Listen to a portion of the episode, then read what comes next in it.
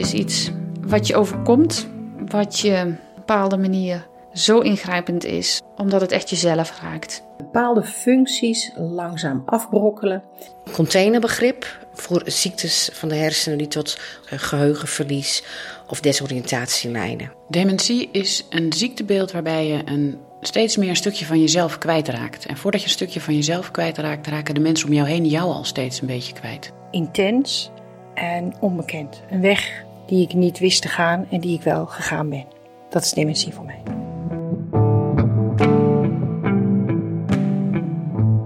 Dementie. Vroeg of laat krijgen we bijna allemaal mee te maken. Een ouder, een partner, een goede vriend. Of misschien treft het wel jezelf. Dementie is een diagnose die niemand blij maakt, maar die ook niet hoeft te betekenen dat het leven voorbij is of zinloos is geworden. Welkom bij het Alzheimer Podcast Project.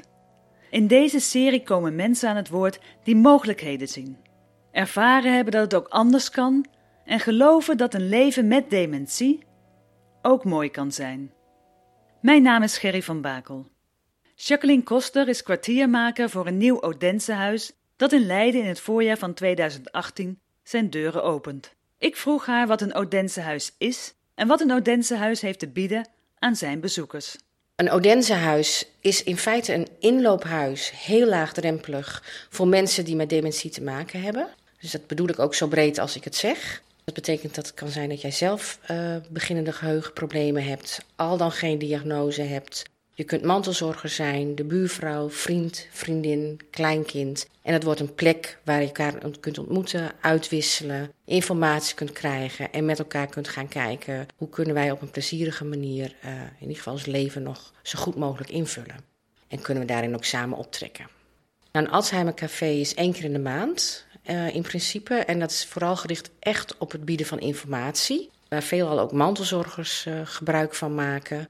En uh, dit is echt meer in de continuïteit. Dus dat betekent dat je, uh, het doel is ook om, om ja, meerdaags in de week uh, open te gaan. En je kunt gewoon komen met jouw vraag of met jouw behoefte of wat dan ook. Dus het zit niet aan een heel strak stramien vast. Een warm, ja, dat het een warme plek is, een welkom plek waar je met elkaar dingen kunt gaan doen. Dus hè, je moet het je voorstellen, ik zie het een beetje voor me als een soort gezellig koffiehuis bij wijze van spreken. Waar je met elkaar aan tafel kunt zitten, maar waar je ook even in een hoekje um, je terug kunt, trek, kunt trekken. Waar een plek is waar je wat kunt doen, waar je kunt ontspannen. Um, ja, en uh, waarmee, ja, midden in de wijk. Dus midden in het leven. En uh, met een vriend, met een uitstraling die ook echt uh, je niet het gevoel geeft dat je in een zorgomgeving zit.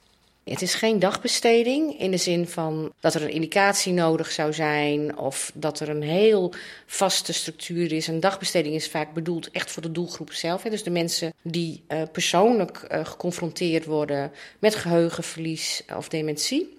Maar dit is ook een plek voor de mensen uit de omgeving. Dus um, ik kan daar gewoon samen met mijn partner naartoe gaan. Ik kan ook een half uurtje komen. Ik kan komen en gaan wanneer ik wil. Dus het is, is niet in zo'n vaste structuur. De dagbesteding is daadwerkelijk iets anders. Dan ga je echt om een hele dag ergens naartoe te gaan. En vaak ook ter ontlasting bijvoorbeeld van de mantelzorger. Uh, dat is niet het primaire doel van een Odensehuis. Het primaire doel is met name het ontmoeten. De, ja, de sociale benadering eigenlijk van dementie, die nu heel actueel is, ligt daar heel dichtbij. Dus dat betekent ook van, hè, ik word geconfronteerd zelf of in mijn omgeving uh, met dementie. Uh, dat roept van alles op en er is nog een heel lang traject voordat ik überhaupt een diagnose heb misschien. Of ik heb hem wel, maar ik heb nog geen zorg nodig. En om daarin elkaar te ontmoeten, elkaar te steunen, te laten zien dat je ondanks een diagnose echt nog wel iemand bent. En je bent niet je ziekte. Dus uh, op welke manier kun je dan nog een zinvolle invulling uh, daaraan geven en wat heb je daarbij nodig? Dus ben je, ja, vaak zijn mensen angstig of onzeker. Hoe ga je daarmee om? En hoe gaat je partner daarmee om? Dus het is ook de lotgenoten, maar ook eigenlijk een stukje emancipatie. Ja, het klinkt een beetje groot, maar wel van het is gewoon iets wat in onze maatschappij heel erg aanwezig is. En vaak het stempel dementie uh, maakt vaak dat mensen helemaal verdwijnen bijna uit de sociale context. En daar wil het Odense ook mede een antwoord op geven. Het zit eigenlijk voornamelijk echt helemaal aan de voorkant. Dus dus hè, je hebt helemaal de eindfase in het verpleeghuis. Dus, dus dat mensen eigenlijk volledig afhankelijk zijn. En je hebt een, een fase waarin gewoon het begint. Dus, dus ik, um, uh, ik of mijn omgeving of mijn huisarts of wie dan ook uh, merkt wel van goh, er is een proces aan de gang, um, wat waarschijnlijk onomkeerbaar is.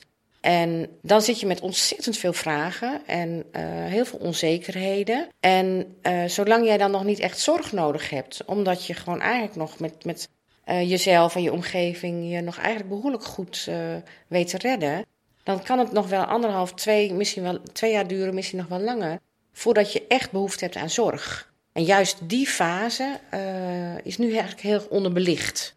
En het Odensehuis is er ook voor die mensen in eerste instantie juist door niet te veel te organiseren. Dus echt gewoon het, mensen het gevoel te geven van, goh, het is laagdrempelig, ik hoef niks. Dus ik kan gewoon, al wil ik drie keer even kort binnenkijken en eens even horen of wat dan ook, ik hoef niks. En uh, we zitten dan uh, uh, op een locatie waar op dit moment ook al de nodige activiteiten zijn voor, voor ouderen. We hopen ook hè, dat dat ook een, een leuke werking kan gaan hebben.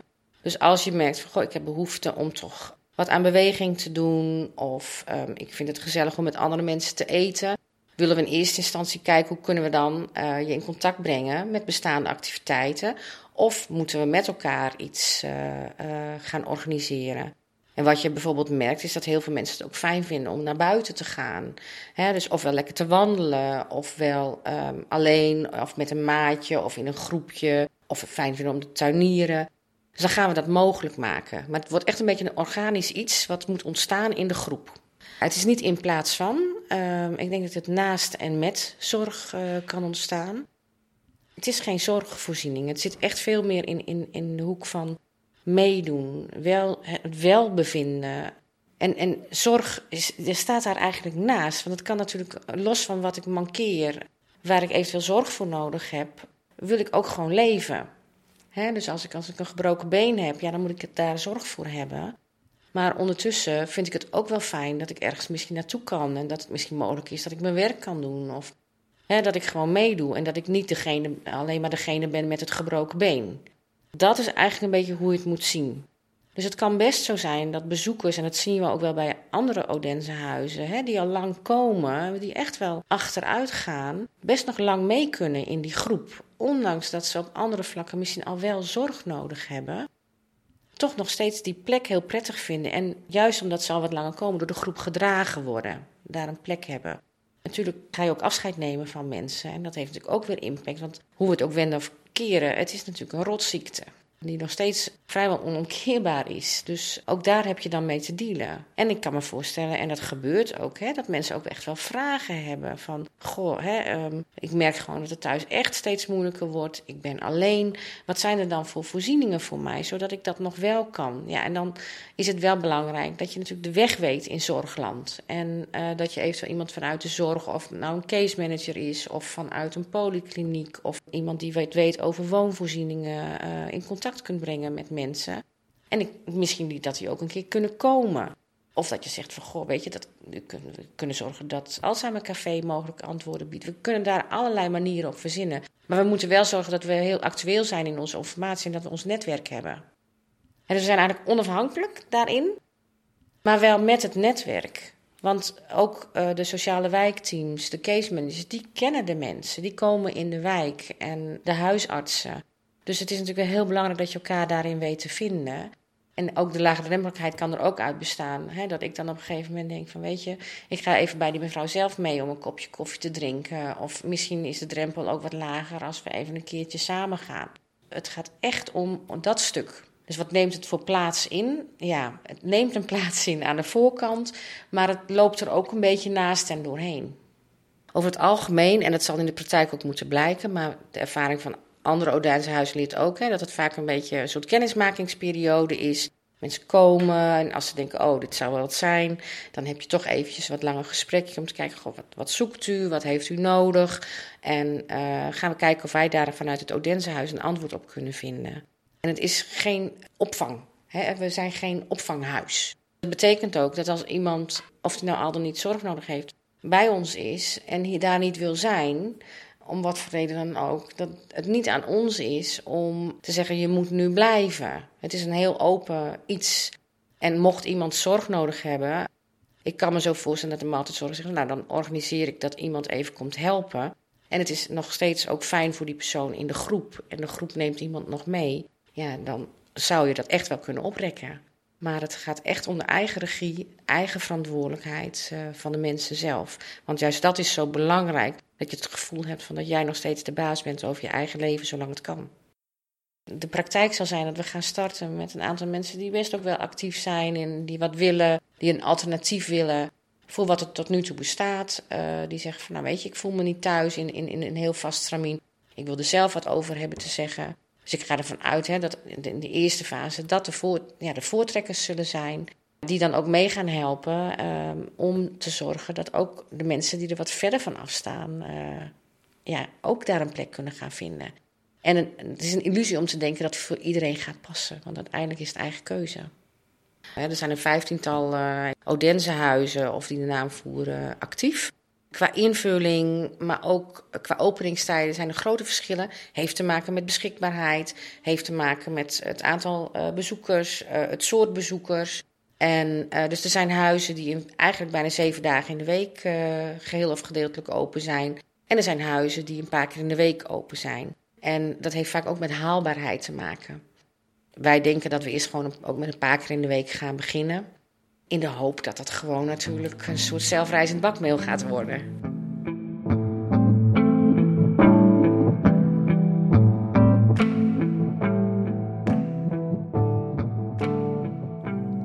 Je hoorde Jacqueline Koster kwartier maken voor het Leidse Odense Huis. Dat een laagdrempelige huiskamer wil zijn voor mensen met beginnende dementie en hun familieleden en vrienden. Mijn naam is Gerry van Bakel. Bedankt voor het luisteren. Meer afleveringen van het Alzheimer Podcast Project zijn te vinden op mijn website gerryverhalenbedrijf.nl en de bijbehorende Facebookpagina.